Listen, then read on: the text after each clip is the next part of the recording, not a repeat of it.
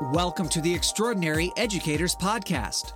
Your hosts, Danielle Sullivan, National Director at Curriculum Associates, and Sari Liberis, Social Communications Manager at Curriculum Associates, are here to share actionable tips, best practices, and success stories to improve your classroom. Hey everyone, and it's Sari, and welcome learning. back to the Extraordinary Enjoy, Educators and for Podcast. We know there is a lot happening right Hi, now. and everyone. we This hope is we can Danielle. provide you with some insights, tips, and best practices in breathing room from the critical work that you do every single day. We are here to support teaching and learning wherever it is taking place. And with us today, we have a very special guest from Curriculum Associates, Tyrone Holmes. So I'm going to let Ty introduce himself and then we'll dive in.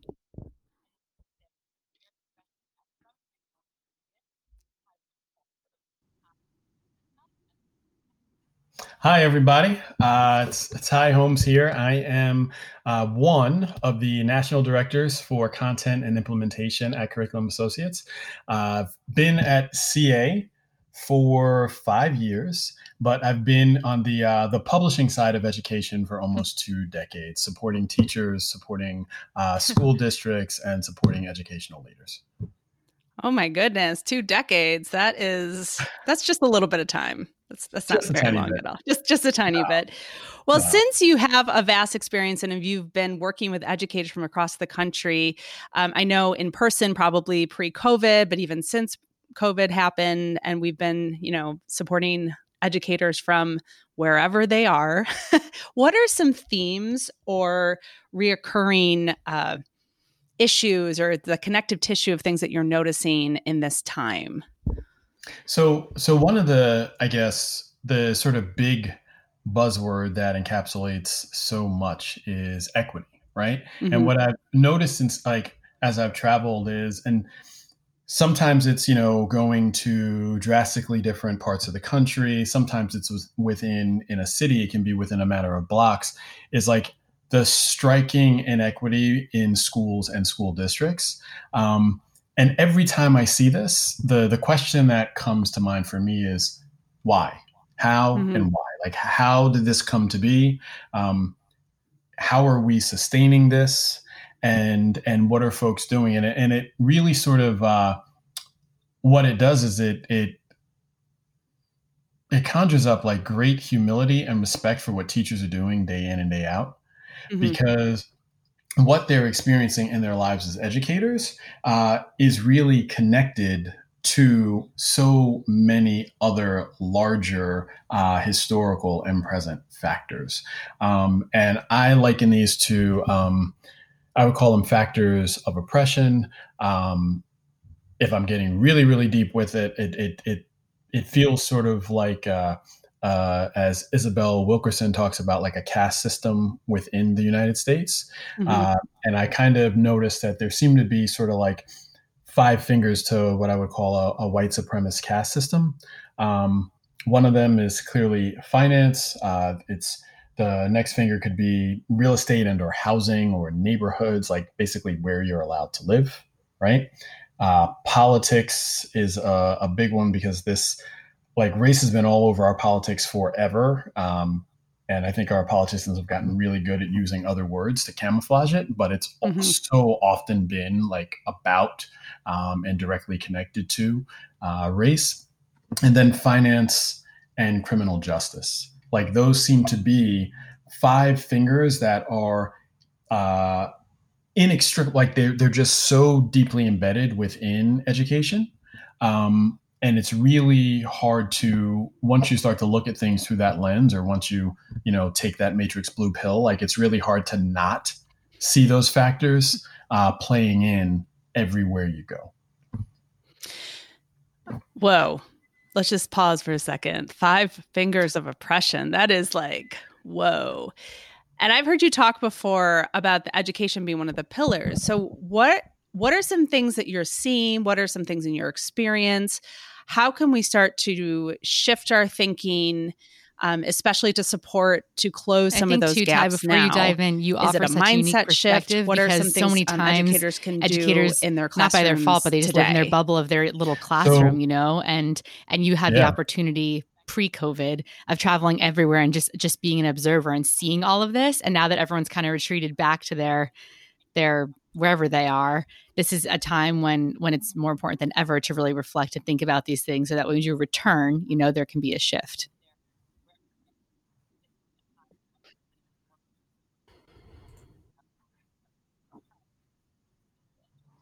Yeah, yeah, I, I think absolutely. And I, and I look at like, again, just my hat's off to the things that teachers do day in and day out. I mean, because when you think about it, there's almost nothing more radical than being an educator who believes that every single student who comes through your door deserves the highest quality of education no matter what. Mm-hmm. And unfortunately, what makes that radical is the fact that our society clearly is not built or aligned with that understanding or belief, right? Mm-hmm. So every day you're literally through the act of giving your all to your students in your class, you are resisting a tide, a strong current, like a gale force wind of oppressive and separating and you know caste like society, uh, and that's a really hard thing to put. Do you know what I mean? On the shoulders of anybody or any group or any individual. So our teachers are really, you know, diving in and facing that on a regular basis.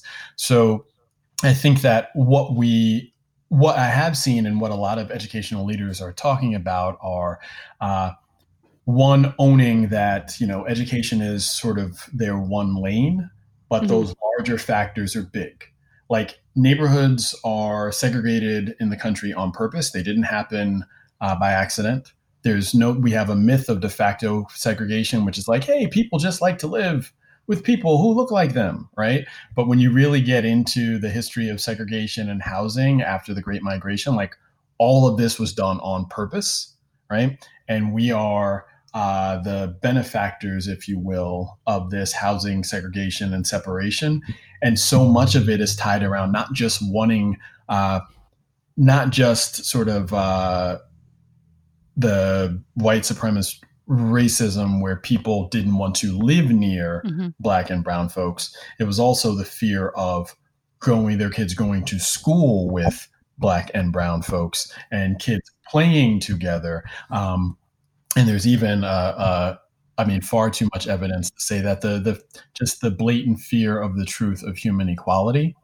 Mm-hmm. People wanted to keep people separate, which is why you have uh, you know, urban centers or suburban centers where you have these things like white flight and so forth. All of this exists uh, as a result of a very well planned and orchestrated system. Uh, so embedded in the school, as teachers as teachers are sort of living that radical notion of educating every single student, there are practices that researchers talk about that uh, sustain inequity, right? and mm-hmm. there are uh, practices that undo inequity. And those are really, really tough and really, really nuanced, but they can be incorporated on a regular basis. Like we've seen it within uh, changes within the math classroom, for instance. And those are the classrooms that I've been focused on for uh, uh, 20 years. Um, just in the ways in which math lessons invite students into conversation, the way student work is honored, the way students' thoughts are honored, as opposed to uh, what we got at the turn of the last century was really sort of this automated way uh, of teaching where a host of examples are put on a board. Students copy examples, uh, then students move to practice. They practice a lot, and then eventually students move to word problems. And the general expectation was that only some students would get it and other students wouldn't. So we taught in such a way that we were teaching only to the kids that we believed ahead of time would actually get or understand it. And so much of that, um, at least from the leadership standpoint and from the research standpoint, has changed. And we see a lot of educators embracing the change. But of course, there are there are places where you know change is slow uh, to come. So a lot, just a lot of stuff happening.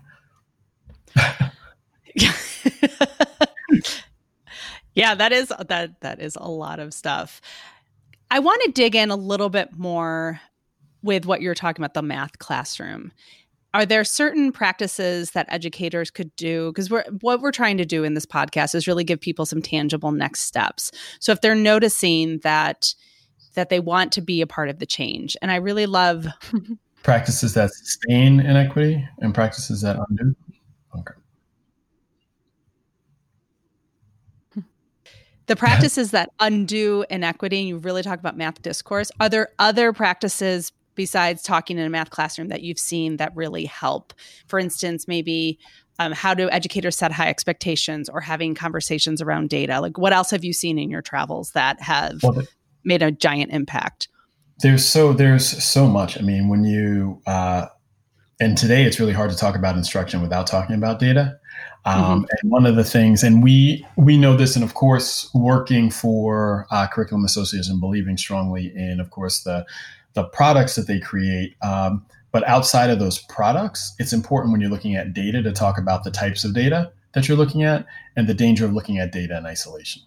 Mm-hmm. So one of the one of the things that has occurred that we've seen, and it doesn't matter what system of assessment or system of data gathering you're using, there's normative data, which is comparative data, right? Basically compares you to a hypothetical average student. Um, and then there's also criterion based data, like data that's based on the criteria of a standard and or grade level. Uh, so many systems um, bank a lot of their actions around normative data, comparative data, which one again is only comparing you to a hypothetical average student. Two it's very hard to act on that when you don't know what that exactly means right? Uh, juxtaposed against a grade level placement or standard. You know this student is behind their peers. Okay great i know that right?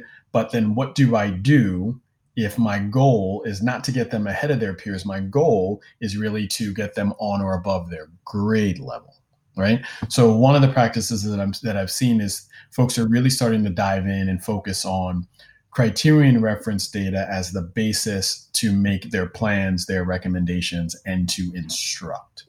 Right? That's been a, a bit of a shift. So educators are now, you know, more and more like on the lookout for is this data normative? Is this data criterion? Like and then I want it to be criterion and I want to take the recommendations, if you will, from criterion reference data because that's all about grade level.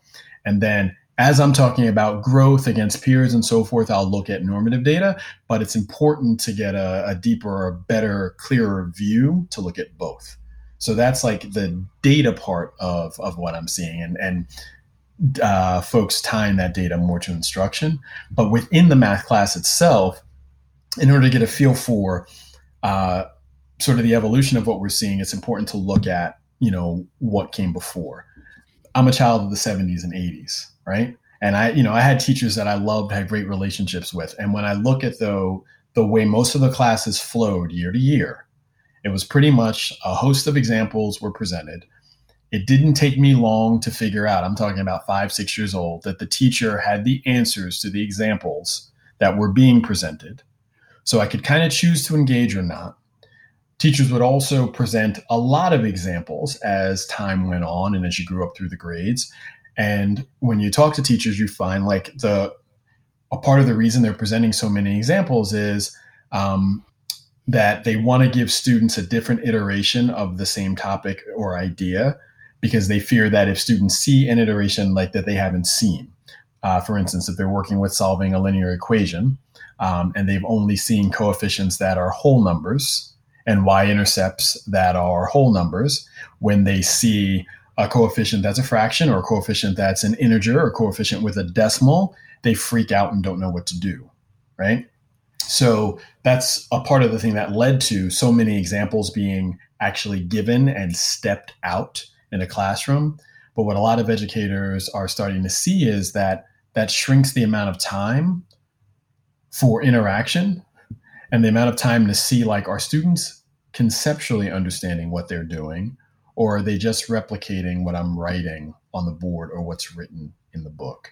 And so some of the shifts that i've seen are instead of trying to do everything or you know go through five six seven ten examples in a class which becomes a speed writing note taking exercise teachers are focusing down on like one task and then asking really good questions about the task to squeeze as much conceptual juice as possible out of that one task. And that's allowing students to have entry points, right? Mm-hmm. Different entry points into a problem. If you have a complicated multiplication word problem, some students might get there by counting. Some might count by ones, some might count by other numbers, but like they're getting there, they're making their way to that understanding. And the point would be for that student to also be able to analyze another way that a student accesses it that may be more grade level appropriate, that may mm-hmm. be pictorial, that may be, you know, procedural in nature, and see if they can see the connection, the connective tissue between their way and the others, determine which way they liked better, what was more efficient, like what do they in general think, to ask like a great um, be to be asked as a student like great what if questions like, what if this was broken apart this way instead of that way? What would change? What would stay the same?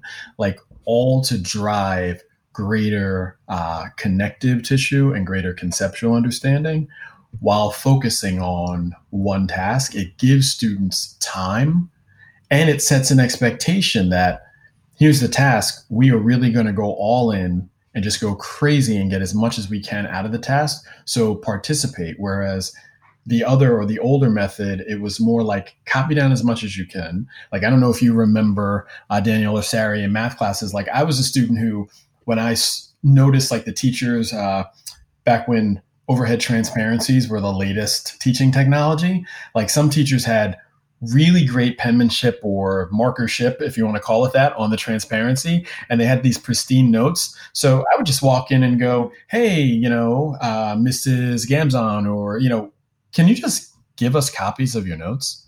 Like instead of us actually copying them down because you wrote them so amazingly, can we just have copies of them so we don't have to copy them? We can just like pay attention, right? Like those are the sorts of things that you do in classes that are based on like speeding through as many examples as possible so that you can at least see different, you know, uh, presentations of, of specific problems in the hope that you seeing them will allow you to recognize them when you get to an assessment, as opposed to now where the understanding is that every new task requires much of you, of the student. So you're going to engage with that new task. You're going to use what you know, right? And you're going to rely on the connections that you've made as you, you know, deepen your experience with these tasks each day. So that's it's so true. And everything was like a was like a trick. Like I'm remembering when I learned um like fraction division. It was just like flip it and multiply. And I was like, all right, that's easy. It was like step one, step two. I had no idea what I was doing. And it might be embarrassing to say this, but when I taught even even down to third grade math or when i taught fifth and sixth grade math i had to relearn so much because i just lacked the conceptual understanding i was like i know these rules but i don't actually know why i'm doing Absolutely. them and it's just there's so much more real life application when a child understands the why and the how and perhaps it starts with a picture or cutting something with scissors or whatever it is. Because like what's the point? You just you just know these rules but they're so abstract and, and nonsensical. It could just be anything you know? It's it's like what we all learned with carry the one. It seems so simple but if you're not understanding what you're doing it, it just messes your foundation for everything else that's and i follow. love how you're talking about math as an equity tool. I love how you've made the connection for right. educators that the way that you're talking about teaching math uh, approaching students, meeting them where they are, allowing them to solve it independently. The teacher is the guide, not the sage on the stage. How that can actually help students feel seen in the classroom, feel like they matter. It's a it's a shift, and it's a shift that sounds like it could really ha- help a lot more kids. And, and um, yeah. Oh, sorry, sorry to interrupt. Go ahead. You go ahead. Oh well, and think about it too. I mean, these are teachers like they're to do this, they have to embrace their inner radical. Understand that not very long ago, it was believed that there was a small subset of the population that would understand the mathematics, and typically that subset of the population was going to be men, right? Mm-hmm. And for the most part, they were going to be, as time went on, they were going to be white males that got it right? Now you have an army of educators, the vast majority of them are female, and they're teaching math, right? At the elementary, they're teaching math at the middle, they're teaching math at the high school, and they're embracing that inner radical understanding that this is a language that every human being, right, not only has rights to understand, but that every human being can do. Right? We have to look at the systematic way in which it's been approached, change that to open it up so that it's more accessible And then we get an opportunity to just w- watch our students work and rise to the standards and measures of each grade level. And that's what we're seeing lots of teachers start to really, really embrace. And how can we support teachers in doing this work? Where can they find some resources right now to do well, some of this work? I mean, there's a, a ton of resources out there. I'm going to selfishly, right, just say that if you're if you're into math discourse, if you're into really taking your time in a session and focusing on one task, uh, of all the programs that are out there, Ready Classroom Mathematics, right, is a program that really digs deep into this. But you can also, I mean, look no further than EdWeek. Go to your NCTM website and just literally read what's there, read the mm-hmm. research that's there. Look at and honor the standards and the way they coherently and vertically articulate themselves up through the grades. Like it's all about students getting deeper and deeper with really important topics. And in order to do that, like it takes time. And time. that's what we need in uh, a classroom where some classes are an hour long. Middle school, they're like 40 minutes if they're lucky. So to focus on 10 examples is a really hard thing to do. But when you pare that focus down and see student connections to one task and utilize those connections, you get so much more conceptual bang for the buck, if you will, um, mm-hmm. you know, out of that class. That on that and on that note um, this has been great because it's been a little bit uh, this a little bit longer than our normal podcast so thanks for sticking with us but we have a lot of resources that we're going to link in the show notes based on what ty was talking about we have some research papers that um, we've put out around math discourse around culturally responsive mathematical teaching there's a link to Ready Classroom Central where you can find some re, uh, information about Ready Classroom if you're interested. There's also really, really great yeah, and some more on the um, different types of assessments too, the formative versus normative. Yeah, all of that stuff we're gonna. Yep, link in the show notes. And I just also want to say that what Ty ended with saying is time.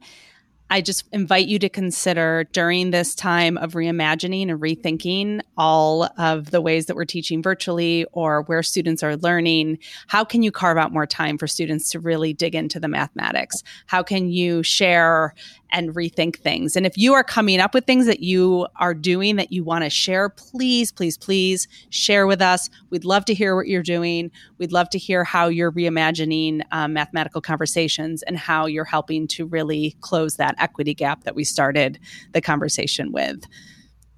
Any last words, Ty, before we wrap up?